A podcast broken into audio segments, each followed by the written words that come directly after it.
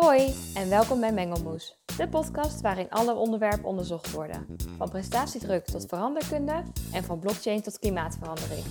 Elke aflevering gaan een aantal studenten van het toptalentprogramma van Saxion in gesprek met een expert om zo alles over een onderwerp te weten te komen. Luister jij ook mee? Lieve luisteraars, welkom bij de podcast Leiderschap uit de reeks Mengelmoes. Wij gaan het hebben over leiderschap. Sterker nog, hoe wordt er in de praktijk leiding gegeven en welke externe ontwikkelingen zijn van invloed op leiderschap? Hierbij gaan we ook kort in op welke rol leiderschap in tijden van het coronavirus speelt. Daarnaast korte toekomstverwachtingen van leiderschap. Ik ben Julian Sibum en naast mij zit studie- en klasgenoot Daan Vermeer. Wij zijn derdejaars technische bedrijfskundestudenten en we maken deel uit van het ondersprogramma Innovation and Business Creation. Wij hebben in deze aflevering te gast docent communicatie en managementvaardigheden Hans Bruggeman. En later in deze aflevering gaan wij het gesprek aan met Pim Miltenburg. En hij is politiechef in Oost-Nederland. Wij wensen jullie veel luisterplezier. Nu eerst ons interview met Hans Bruggeman, docent communicatie en managementvaardigheden, werkzaam bij de Hogeschool Saxion Deventer. Dag Hans, welkom dan zullen wij meteen beginnen met de eerste vraag. En dat is eigenlijk de algemene vraag van wat u onder leiderschap verstaat. Nou, ik denk dat uh, daar kunnen, kan ik heel veel dingen van vinden. Uiteindelijk gaat het erom of, je, of mensen je volgen. Want dat is natuurlijk de definitie als het om leiderschap gaat, betekent dat je ergens voorop loopt. ik dacht ook van ja, stel dat het iemand je heel erg, dat je heel erg veel mensen jou volgen op Twitter, ben je dan ook een, eh, een leider? in zekere zin wel. Want kennelijk heb je iets interessants te melden. Tenzij mensen jou volgen omdat ze denken, ah, die, heeft, die provoceert altijd lekker. Weet je, kan natuurlijk ook. Principe is denk ik het volgen. En daarom is het denk ik ook niet, gaat dus niet om je functie, maar het gaat om of mensen bereid zijn je idee of je voorbeeld kan ook, hè. Als, al is het maar uh, je broertje die denkt van, hé, hey, de manier waarop hij dat doet, dat is echt wel, ja, sta ik wel achter. Of dat vind ik goed, dat doe ik ook. In zekere zin ben je dan al een, een leider in het dus dat is eigenlijk al de definitie. En is dat ook de, de definitie waar je zegt van, goh, als ik een leider of leiderschap zou omschrijven, dan is dit de definitie die u daar te geven? Of heeft u er een brede beeld bij of verschillende definities voor uzelf? Nou ja, ik moet zeggen, als je, kijk, als je, kijkt, als je kijkt naar de literatuur over leiderschap, en die is natuurlijk vrij veel, en sommige van jullie hebben het met jullie over gehad, mhm. dan is dat. Kijk, toen, toen Trump werd gekozen in 2016, toen dacht ik, hé, hey, dat is interessant. Nu is er iemand aan de macht in Amerika die op geen enkele manier voldoet. en zoals in de literatuur een leider wordt omschreven. Sterker nog, het is zelfs, zelfs in tegenstrijd met heel veel dingen die, uh, we over het algemeen dachten dat dat kenmerken van leiderschap zijn. En daarom is dat volgen ook zo heel belangrijk als, als kenmerk. Want kijk, ik kan het met, met Trump niet eens zijn, en dat ben ik ook niet. En ik kan ook heel veel twijfels hebben over allerlei leiderschapdingen, maar het feit is dat hij volgers heeft. En best veel. Mhm. ja. Dus daarmee voldoet hij in zekere zin wel aan de definitie van, van leiderschap zoals ik hem net gaf. En daar kan ik me over verbazen, maar het is wel zoals het is. Dus in die zin klopt die definitie natuurlijk wel. Ja. Adolf Hitler had heel veel volgers. Ja, het is niet mijn, uh, mijn voorkeurleider, zullen we zeggen. Maar uh, feit is dat veel mensen kennelijk toch het idee hadden dat hij uh, iets voor hen kon betekenen of hen begreep. Welke essentiële eigenschappen voor een leider zijn er eigenlijk volgens u te onderscheiden? Dus welke verschillende eigenschappen moet een leider hebben om een leider te zijn? Nou, in mijn visie gaat het om twee dingen heel belangrijk. Dat zijn namelijk vertrouwen en begrijpen. Uh, ik ga ervan uit dat, dat alles begrijpen heel belangrijk is. Met welk probleem je ook te maken krijgt. Eerst moet je gewoon begrijpen, wat is eigenlijk het probleem? Waarom is er een probleem? Hoe kijken mensen naar het probleem? En overwege als je te snel denkt van, oh ja, ik snap het wel. dus die, het begrijpen is uh, essentieel. En zeker als je met mensen te maken krijgt. Maar als je mensen ervan kunt overtuigen dat je hen begrijpt, kun je kennelijk ook ver komen. Even gezien uh, het Trump-verhaal. Kennelijk zijn er heel veel mensen in Amerika die het gevoel hebben dat Trump hen begrijpt. Uh, ik heb er zo mijn twijfels bij, maar dat, dat is kennelijk wat die mensen, het gevoel dat die mensen hebben. En dus vertrouwen ze. Eh, even los van Trump, want anders ga ik elke keer daarover hebben. Even, even gewoon in het bedrijfsleven het algemeen, want dat gaat toch jullie verhaal in komen. Is het, is het heel belangrijk dat je het gevoel hebt dat de mensen die, die de leiding hebben, begrijpen waar het over gaat. en begrijpen wat, wat, wat de belangen zijn van de medewerkers en de lange termijn belangen van het, van het bedrijf. En dat geeft vertrouwen. Mhm. En die hele discussie over, goh, moet mijn, moet mijn leidinggever nou iemand zijn die voort is gekomen uit de praktijk? Of mag het ook een, pure manager zijn die niks van de inhoud weet, maar puur managt? Nou, die discussie die hoor je heel vaak. En ook hier gaat het volgens mij weer om begrijpen als het iemand is. Waarom we iemand willen die uit de praktijk komt, is omdat we dan het gevoel hebben, die begrijpt ons. Die kennen het proces, die weten wat we de hele dag doen. Dus die, uh, daar hebben we vertrouwen in dat die straks de juiste beslissingen neemt, omdat hij ons begrijpt. Maar als er een manager wordt ingevlogen van buitenaf en diens grondhouding is het dat hij wil begrijpen, dat hij zich realiseert, ja, ik kan niet wel manager worden, maar ik, moet, ik ben afhankelijk van de mensen die echt de inhoud snappen en actief op, op zoek gaan naar het begrijpen door goed te luisteren en met mensen te praten. Ja, dat geeft ook vertrouwen. Dus daarom dat is die koppeling tussen vertrouwen en begrijpen, dat heeft alles met elkaar te maken. Mensen waarvan we het gevoel hebben, die begrijpen ons. Of die doen in ieder geval hun best om ons te begrijpen. En ik wil heel, dus u zegt steeds van dat het heel belangrijk is dat mensen u begrijpen. Maar um, omdat als leider dan, dan geef je leiding aan mensen. Maar um, als je met mensen komt, krijg je ook te maken met, of kan je te maken krijgen met ethische dilemma's. En wat is daar u, um, of volgens u de beste manier om daarmee om te gaan? Nou, volgens mij is het ook begrijpen. begrijpen waar, uh, waar, de, waar het probleem zit en waarom het een ethisch dilemma is. Ja, en dat is wel iets complexer. Want het ligt, het ligt heel erg aan de, aan de soort ethische dilemma's waar je mee te maken krijgt. Uiteindelijk gaat het om, om, om eigen belang of, of het belang van de mensen, in, de mensen in de organisatie. Ik denk dat dat heel belangrijk is. Het gevaar van ja, leidinggevenden die meer naar hun eigen positie kijken. Dat is met, heeft met vertrouwen te maken. Ik moet op kunnen vertrouwen dat als mijn leidinggevende een beslissing neemt, dat hij dat doet vanuit het uitgangspunt dat de belangen van de medewerkers in het bedrijf voorop staan. Hij kan ook eigen belangen hebben, namelijk zijn eigen positie. En op het moment dat daar spanning gaat ontstaan, dat ik het gevoel heb van, nou ja, die spelen andere belangen mee dan het belang van gewoon de medewerkers die de leidinggevende vertegenwoordigt. Ja, dan krijg je dus dat, dat, uh, dat je een ethisch dilemma krijgt. Dat, dat, dat, dat je het gevoel hebt dat geen niet ethisch gehandeld wordt. Daarmee je vraag een beetje beantwoord. Zeker. En um, voor het motiveren van mensen, denkt u zelf dat mensen te motiveren zijn? En zo ja, als dat zijn, wat daar de beste manier voor is? Je, je, vraag is wel grappig, want je, je, het lijkt alsof je twijfelt of mensen wel kunt motiveren. Ja, ik weet dat, de, dat de verschillende mensen, sommige mensen denken dus dat uh, mensen niet excentriek te motiveren zijn. Ja. Sommige mensen denken van wel. En daarin zijn we wel benieuwd wat uw persoon. je maakt in ieder geval onderscheid tussen intrinsiek en extrinsiek. Ja, ja zeker. Nou ja, goed. Ze zeggen altijd dat als mensen al eenmaal intrinsiek gemotiveerd zijn, hoef je ze niet nog, ook nog excentriek te, te Klopt. Extrinsiek te motiveren. Ja, dat is een goeie. over het algemeen, ja, ja, ik denk het wel. Ik, ik denk dat ik, een, dat ik heb wel meegemaakt dat studenten in het begin van een les, van een serie lessen, niet gemotiveerd waren. En toch, als je ze eenmaal erin meeneemt en uitlegt wat het belang is van een bepaald vak, of wat ze eraan kunnen hebben, dat je ze daarmee wel kunt motiveren. Ja, kan ik me eens voorstellen. Of er ook situaties zijn waarin mensen, wat er ook gebeurt, niet gemotiveerd zijn. Zou kunnen. En gaat het dan om extrinsiek motiveren, denkt u? Dus als u uitlegt, um, of als u ze meeneemt in het, het hogere doel of het hogere abstractieniveau, um, denkt u dat het dan meer valt onder motiveren of misschien inspireren? Ja, dat laatste. Maar dat gaat wel vanuit intrinsiek. Ja. Want uh, mijn ervaring is, ik heb, we hebben wel studenten gehad die puur extrinsiek binnenkwamen. Puur omdat ze dachten, ik wil graag een hbo-diploma hebben. Want dat verdien ik, en zeker TBK verdien ik leuk geld mee. Maar eigenlijk niet echt intrinsiek gemotiveerd waren. Mijn ervaring, leert, en mijn ervaring is, als dat de enige motivatie is, gaat het, gaat het niet worden.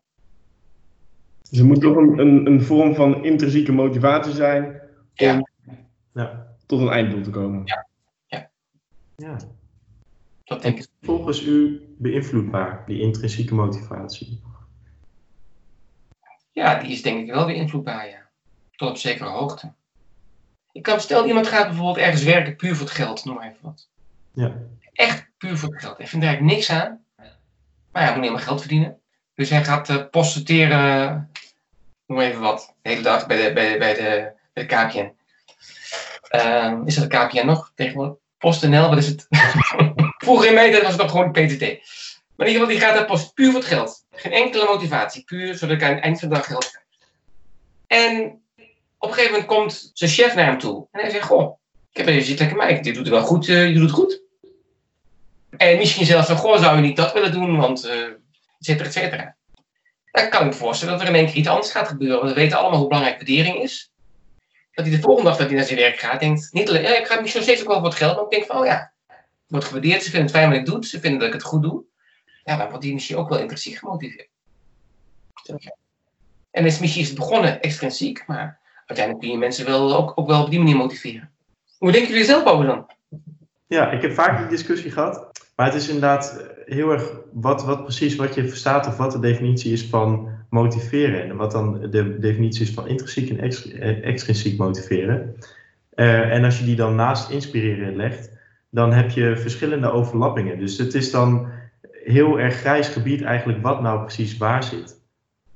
Dat is, dat is een beetje eigenlijk mijn ervaring. Ik denk als je, het, als je het zou moeten opsplitsen, zou ik denk, eerder denken dat motiveren excentriek beter werkt door iemand te inspireren en dat die inspiratie dan overgaat naar intrinsieke motivatie, dan dat je iemand bijvoorbeeld met middelen als geld gaat motiveren. Ik denk dat dat minder of misschien wel niet werkt, dat kan ik niet helemaal inschatten, maar dat iets wel inspireert tot op zekere hoogte. Maar de echte motivatie, als dat e- vanuit buitenaf zou moeten komen, zit dat in inspireren, denk ik.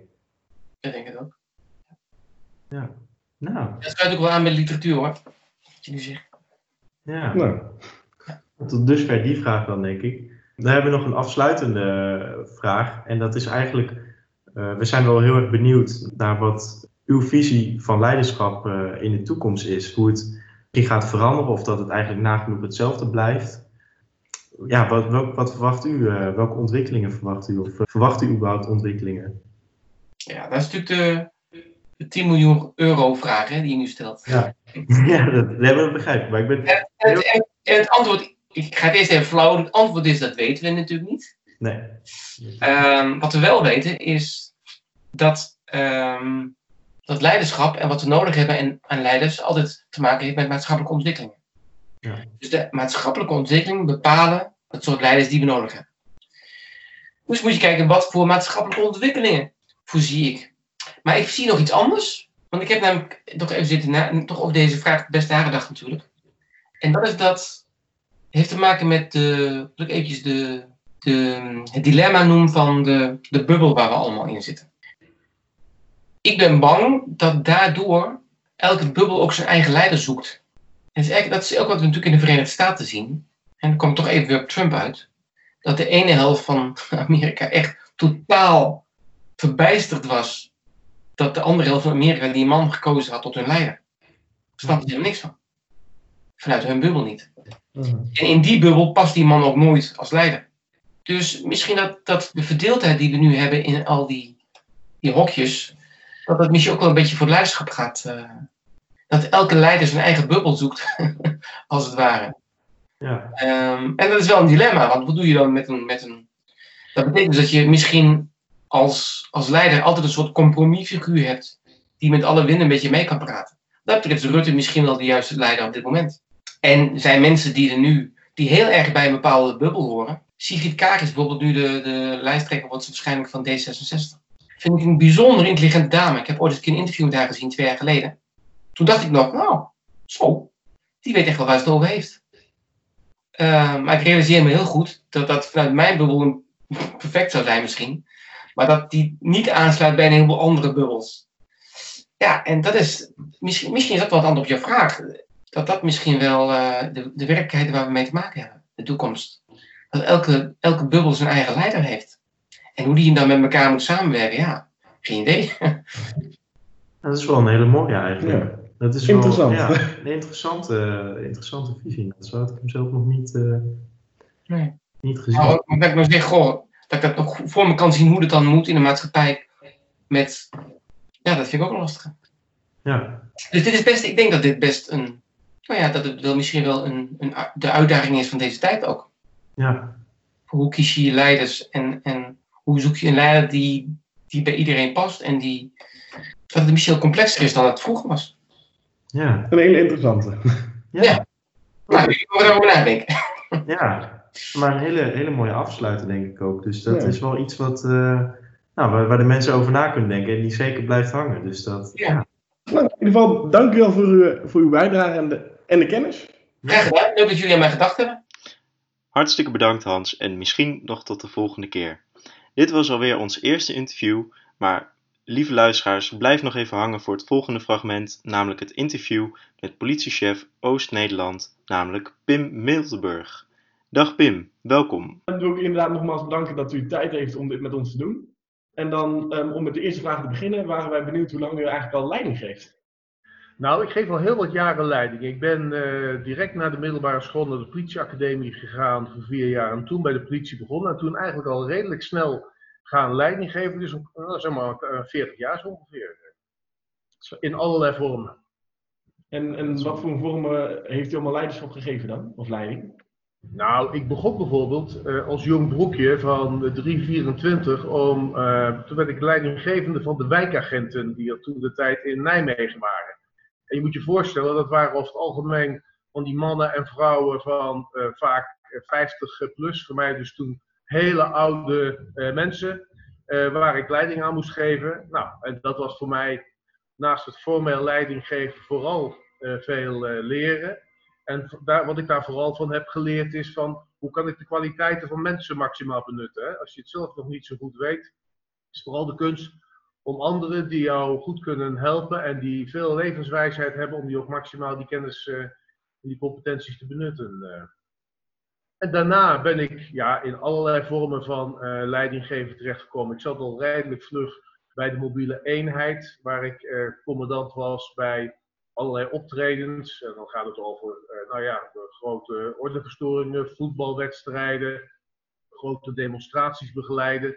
En dan is het ja, van het, het geweldloos begeleiden tot soms echt in stevige acties ook geweld moeten gebruiken. Ik ben na een jaar of zeven, acht bij de recherche begonnen en daar ging het, ja, we gaan het zo misschien nog wel over het algemene leidinggeven aan mensen hebben. Maar ging het bijvoorbeeld over het leidinggeven aan grote rechercheonderzoeken. Waar eh, het gaat om het, het, maximaal benutten van de diverse soorten kennis uh, die er zijn uh, binnen de organisatie om, om onderzoeken op te lossen. Wat ik daarna leerde, dat had ik eigenlijk bij die wijkagenten, was ik daar al volop mee begonnen.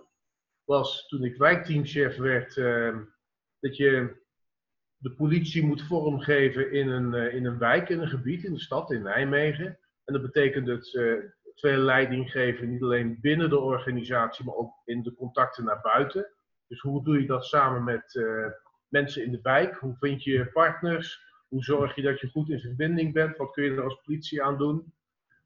En al doorgroeiend kom je wat meer op de, tactische en de strategische vraagstukken want daar waar ik in mijn jonge jaren vooral bezig was met het sturen van de uitvoering, krijg je in de latere jaren natuurlijk ook heel veel vragen die te maken hebben met hoe gaat het met de organisatie over een jaar, over vijf jaar, over tien jaar. Dus dan meer de vragen over uh, ja, waar moet het met de organisatie naartoe? Welke ontwikkelingen moeten we vorm geven?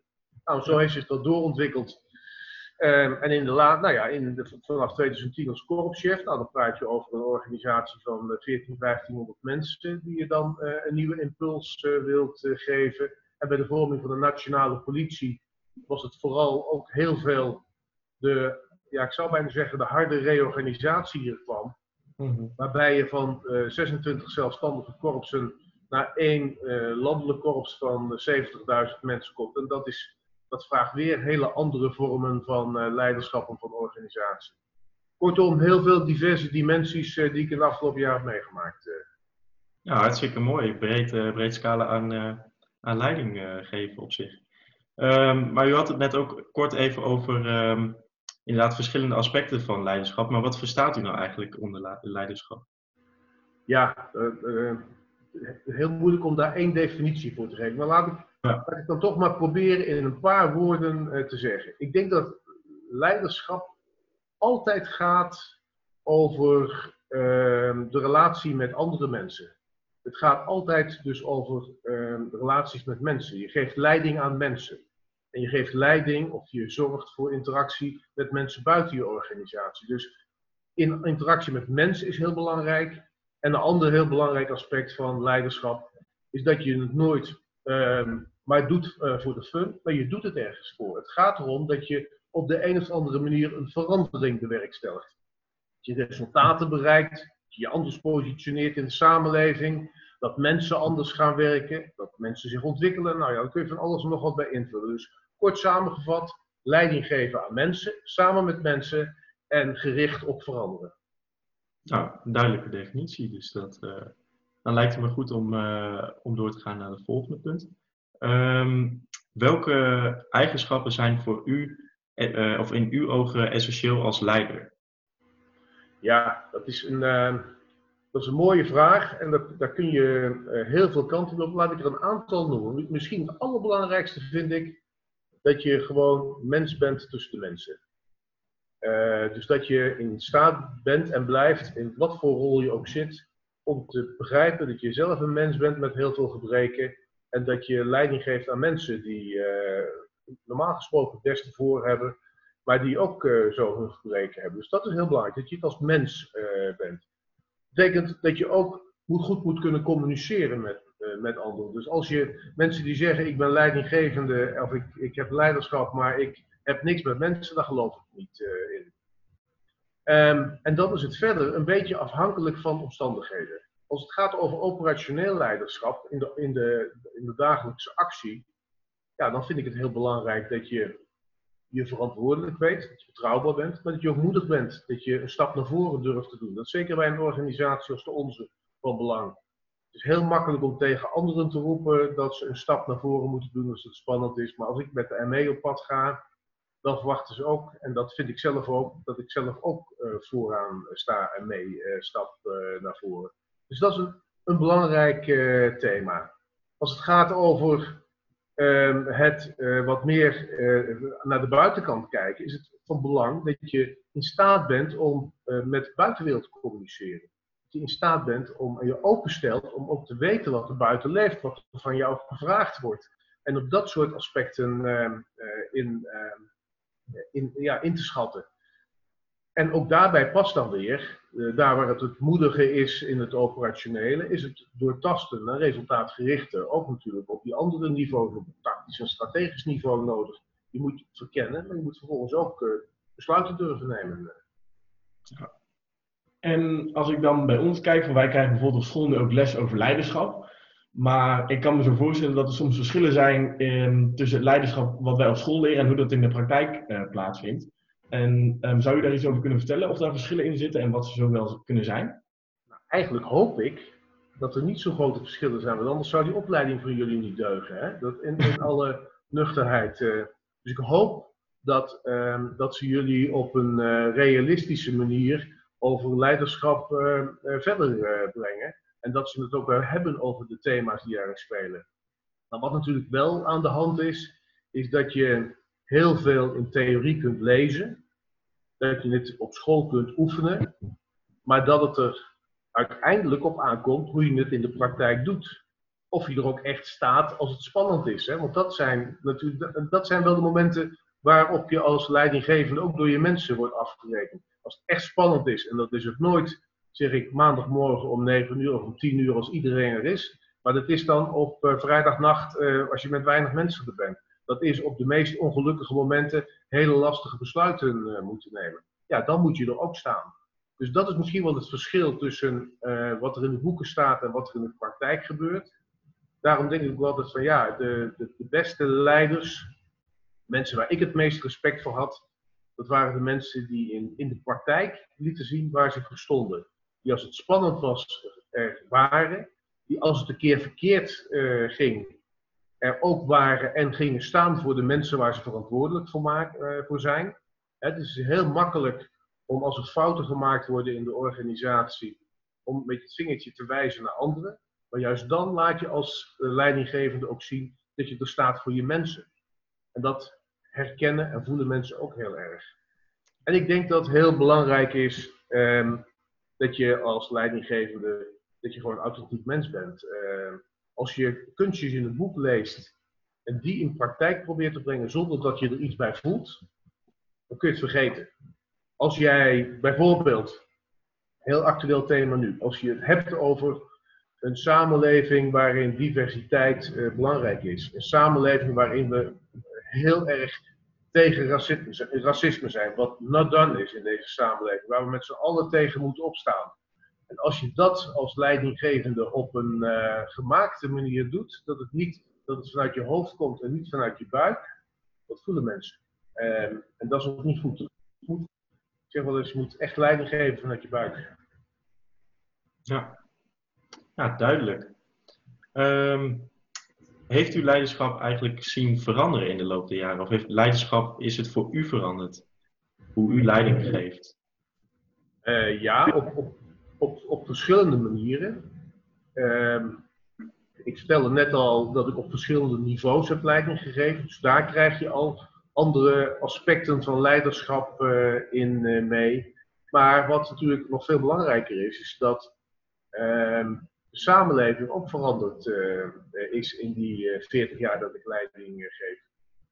Ja. In het begin, weet ik nog wel, was het toch een beeld van een redelijk klassieke manier van leiding geven. Met, met heldere verhoudingen, met een buitenwereld waarin de politie en de andere overheden, dat er duidelijke gezagslijnen waren. Dus een traditioneel samenleving waarin, waarin je op in, in die samenleving uh, leiding geeft.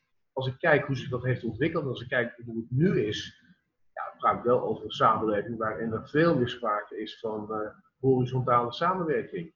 Waarin het dus de kunst is om in die horizontale samenwerking verschil te maken en mensen te beïnvloeden. Waarin het de kunst is om vooral te zorgen dat je mensen empowert. Niet mensen klein houdt, maar vooral mensen in hun kracht uh, zet. Waarin het de kunst is om je de vraag te stellen: wat voor politie wil ik zijn in de samenleving anno 2020? Samenleving die ook gedigitaliseerd is, waarbij ehm, wijk en wereld heel dicht bij elkaar komen. Dus je geeft leiding aan een organisatie die aan de ene kant in een wijk werkt, maar aan de andere kant met de wereld verbonden is en ook met de wereldproblemen verbonden is. Dat betekent dat je moet kunnen schakelen tussen die uh, werelden. En dat schakelen speelt ook in een samenleving die diverser is dan 40 jaar geleden, waarin je ook op een goede manier, eh, in mijn geval dan, de politie voor iedereen kunt eh, zijn hè, en verbinding kunt maken met alle groeperingen in de samenleving. Dus weet hoe je daar uh, vorm aan moet geven.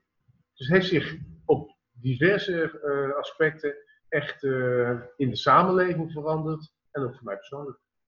Ja.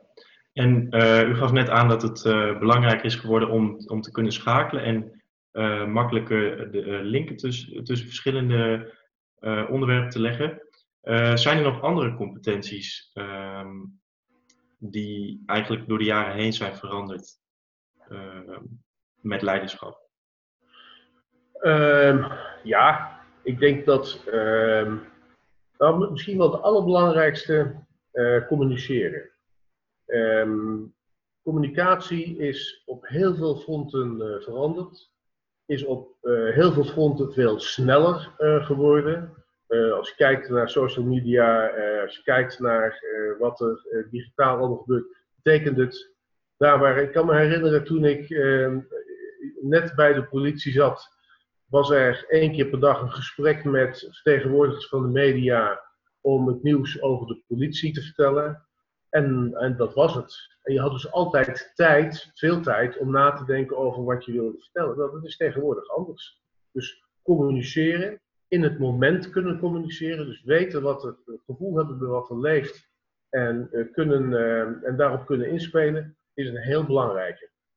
Betekent uh, dat je ook veel meer, ehm, of veel minder moet ik eigenlijk zeggen, vanuit de formele situatie, veel meer vanuit wat je zelf brengt het uh, moet doen. Vroeger konden mensen zich nog, eens, nog wel eens uh, verschuilen achter hun formele functie, datgene wat ze uh, formeel geacht werden te doen. Daar red je tegenwoordig niet meer mee. Tegenwoordig gaat het over wat je als mens brengt. En natuurlijk doe je, dat, doe je dat in een rol. Hè? En het, als zeker als je in uniform bent, weet je dat je in die politierol zit en dat je ook als politieman wordt beoordeeld.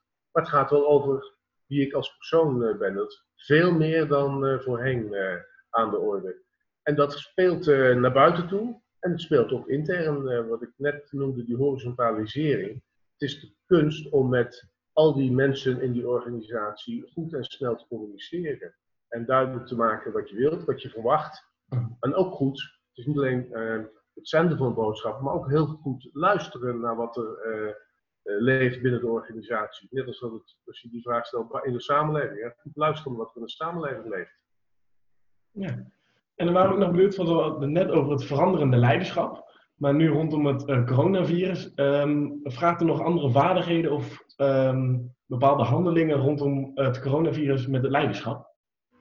Nou, als ik kijk wat dat voor ons als politie uh, heeft betekend, en dus ook voor mij als leidinggevend binnen de politie, hadden we in eerste instantie een, uh, een discussie over de vraag hoe gaat het met de continuïteit van de organisatie. Nou, dat was een vraag die eigenlijk, hè, van gaan er veel mensen door ziekte uitvallen, was een vraag die we heel snel op orde hadden en waar we achteraf volstrekt geen problemen mee hadden. Wat, uh, waar het een extra appel op deed, op een competentie die bij ons normaal al zit, maar nu uh, nog eens een keer heel pregnant naar voren kwam. Namelijk, je moet wel de stap naar voren doen als het nodig is.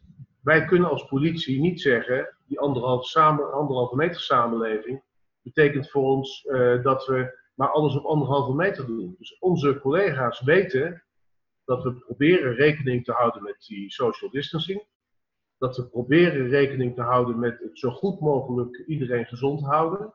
Maar dat als het nodig is, ze gewoon moeten optreden.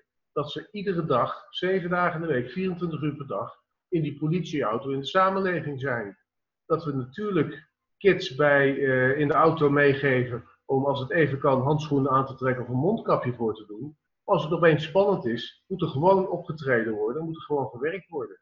En dat is iets wat politiemensen doen, maar waar we in die afgelopen maanden ook zeer frequent met elkaar over hebben gesproken. Want ook binnen uh, ons korps is iemand overleden. Binnen ons korps waren er mensen die familie of kennissen hadden die corona hadden en die sterfgevallen meemaakten. En waar het dus spannend voor was. Nou, dan moet je met elkaar wel die zorg uh, delen. Dat is natuurlijk vaker bij ons zo, dat wij, wij kunnen niet een stapje terug doen. Wij moeten altijd een stap vooruit doen als anderen een stap terug doen.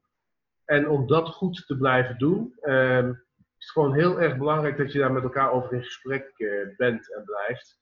En dat je goed luistert naar de zorgen, het met elkaar deelt en dan aan de slag gaat. En het mooie in onze organisatie, en dat komt denk ik ook een beetje door, nou ja, door het DNA van de organisatie, de mensen die ook geselecteerd zijn voor dit vak, is dat, zeg wel eens, hoe spannender het is buiten, hoe minder ziekte er is, hoe minder, hoe minder gedoe er intern is, dan snapt iedereen dat we uh, de mouwen extra moeten opstropen en dat we er moeten staan. En dat was in, uh, in ons geval uh, ook zo. De eerste weken ging het als vanzelf en pas na een week of drie, vier, vijf kwamen er wat eerste vragen in de organisatie van doen we het eigenlijk wel goed en zou het niet anders moeten? Nou, daar moet je ook serieus naar kijken en naar luisteren en mee omgaan. En dat proberen we ook zo goed mogelijk te doen. Dat was de interne kant. En een ander deel is in de externe kant, in de samenleving, heeft het toch een appel gedaan op. Die eerste weken waren heel makkelijk. Een complete lockdown waar iedereen zich keurig aan hield. En dan heb je het eigenlijk als politie heel makkelijk, want dan hoef je weinig te handhaven. Maar na verloop van tijd wordt het spannender. Hebben mensen, die krijgen er genoeg van om binnen te zitten, zoeken ze de ruimte op zoeken ze, uh, en ja, ik snap het ook, niks menselijk is ons vreemd, zoeken ze af en toe mogelijkheden om, om te ontspannen of met elkaar op pad te gaan. Nou, en dan is het de kunst om als politie de goede toon te blijven vinden. Hè? Samen met burgemeesters die dat uh, natuurlijk doen, het kabinet wat dat doet. Maar onze mensen moeten dat op straat doen. De goede toon vinden tussen soms het echt stevig begrenzen van tot hier en niet verder maar ook regelmatig begripvol zijn en zeggen we jongens, dit moet eigenlijk niet, kun je het niet op een andere manier vormgeven. Nou, dat ongeveer. Nou, hartstikke duidelijk. Dus uh, u heeft eigenlijk daar ook mee uh, onze volgende vraag beantwoord, want de externe ontwikkeling inderdaad, dus hij wordt, hij wordt zeker beïnvloed door externe ontwikkeling en leiderschap. Ja, het is een, ja, nou, sterker nog, volgens mij is dat de allerbelangrijkste, uh, het allerbelangrijkste aspect van leiderschap. Hè. Je, je werkt altijd als leidinggevende in een organisatie. En in mijn geval dan in een non-profit organisatie, waarin je voor de samenleving wat probeert te doen. En dan kan het niet anders dan dat je steeds je de vraag stelt, wat betekent het buiten? Ik zeg wel eens tegen onze mensen als wij ergens discussie over hebben, uiteindelijk telt er maar één vraag. Wat wordt de burger er beter van en wordt het veiliger in Nederland als wij dit doen? En dan gaat het niet om de vraag of wij het toevallig zelf slimmer vinden of dat het past in de structuur die we hebben. Nee, wat betekent het buiten? Wordt het buiten veiliger? Uh, kunnen burgers op ons rekenen? En dat is, uh, als die samenleving dus verandert, als die samenleving diverser wordt. Als je kijkt naar de discussie de afgelopen uh, weken rondom discriminatie, rondom racisme. Dan kan het niet anders dan dat we als politie ons daarover uitspreken. Dan kan het niet anders dan dat we daar heel zorgvuldig intern naar kijken en met elkaar het gesprek over voeren. En ook zorgen dat we naar buiten toe naar die samenleving toe een, een helder signaal laten horen. En dan, um, hoe kan het, het, leiderschap, dat moet, uh, of dat, hoe, wat is daar de beste manier in om dat dan af te stemmen op een persoon of een organisatie volgens u? Ja, hoe, af te stemmen op een persoon of een organisatie. Um, natuurlijk is het zo dat je goed moet kijken naar wat voor DNA, en als ik even begin bij die organisatie, organisatie heeft. Ik kan me voorstellen dat in een, uh, in een zakelijke anglo-saxische omgeving er een ander soort vraag wordt gesteld, ook in andere culturen. Hè? Als je internationaal samenwerkt, je zit in een multinational met een hoofdkwartier in de Verenigde Staten, dan is de cultuur van de organisatie anders dan in uh, Nederland en anders dan Laat ik maar even een heel grote tegenstelling pakken in de thuiszorg in Nederland. Als je buurtzorg kijkt, hoe die dat uh, hebben uh, georganiseerd. Heel plat, heel veel ruimte latend aan uh, mensen. Dus dat is waar je goed naar moet kijken. En als het gaat over leiderschap aanpassen aan mensen.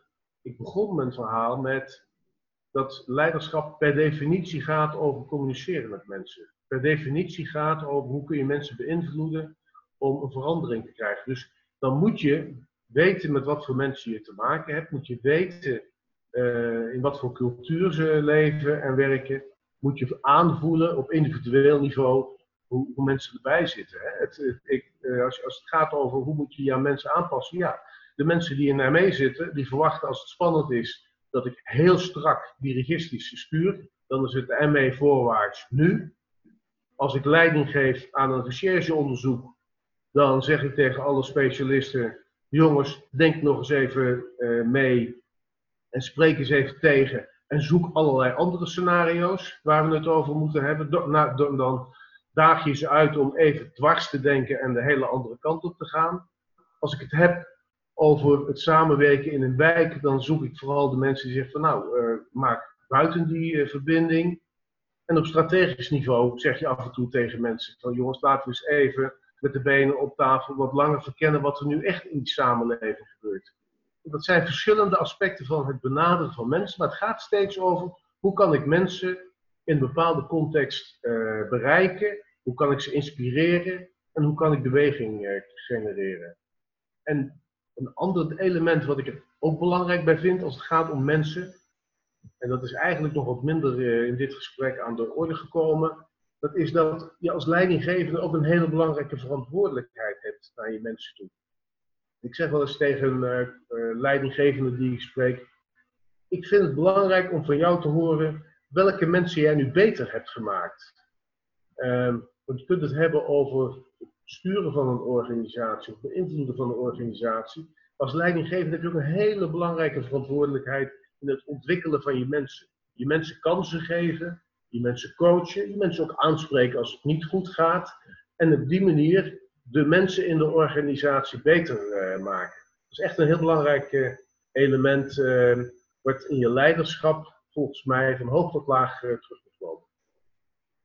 Ja, hartstikke mooi. Um, u, u zegt inderdaad heel duidelijk dat, dat coaching en zo een, een belangrijke rol speelt. Maar hoe gaat, dat, hoe gaat leiderschap volgens u in de toekomst zich ontwikkelen?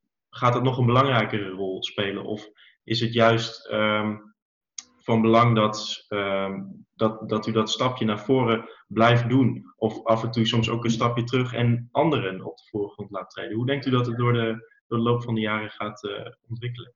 Nou, ik denk dat uh, het heel belangrijk is om je te realiseren dat het nooit een of-of is, dat het altijd en-en-en is. Dat je je realiseert dat een van de elementen van leiderschap juist vaak is in dilemma's de tegenstellingen bij elkaar brengen. Dus je moet om kunnen gaan met uh, die buitenwereld.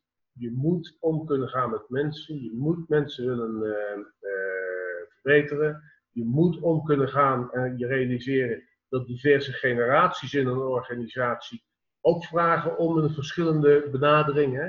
De, de dertigers van nu vragen een ander soort benadering, hebben een ander soort denkpatroon dan de zestigers van, van de organisatie. Daar moet je mee om kunnen gaan. Dus het is volgens mij ook als leidinggevende de kunst om die diverse elementen in je te hebben. Ja, en soms, wat ik al zei, vraagt het om, om echt door te pakken. En ehm, wij zeggen bij ons in de politie, we hebben een aantal waarden van waaruit we werken. Het gaat over verbindend zijn naar mensen en naar de samenleving, betrouwbaar, moedig, nou, dat zijn dingen die uh, voor leidinggevenden in alle aspecten altijd uh, doorklinken. dus als je me vraagt, is er één ontwikkeling ehm, die er op ons afkomt en waar je mee hebt te dealen? Denk ik nee. Het zijn er meerdere. En als ik een paar hoofdlijnen uh, schetsen, dan denk ik die horizontalisering die heel belangrijk is. Dat betekent dat het steeds meer appel gedaan wordt op je vermogen om in netwerken te kunnen werken, zowel binnen als buiten. Dat het steeds belangrijker wordt om individuele kwaliteiten van mensen te onderkennen en juist vanuit de individuele kwaliteiten de kwaliteit van een team uh, samen te stellen. En dat het de kunst is om dat ook buiten te zien. Ja, hartstikke duidelijk. Ja. Dat was uh, eigenlijk ook meteen onze laatste vraag. Dus dan uh, ja, dan willen wij u graag bedanken. Willen wij u heel graag inderdaad bedanken voor uw tijd en uh, uw ontzettend waardevolle antwoorden op, uh, op onze vragen. Dus het uh, ging hartstikke goed, hartstikke mooi verloop van het verhaal, dus dank daarvoor. Daarmee willen wij ook deze podcast afsluiten. Beide verhalen hebben ons in ieder geval nieuw inzicht gegeven en we hopen natuurlijk dat jullie luisteraars er ook van genoten hebben. Wil je nou meer weten over waar wij ons mee bezighouden binnen ons Honors Program? Check dan in ieder geval even de rest van de podcast of ga voor meer informatie naar onze LinkedIn, Facebook of Instagram pagina Honest Program Innovation and Business Creation. Bedankt voor het luisteren. Vond je dit een leuke podcast? Luister dan elke twee weken naar een nieuwe aflevering van Mengelmoes. Voor meer informatie over ons toptalentenprogramma kan je ons volgen op Instagram hp.ibc.cl. Tot de volgende keer!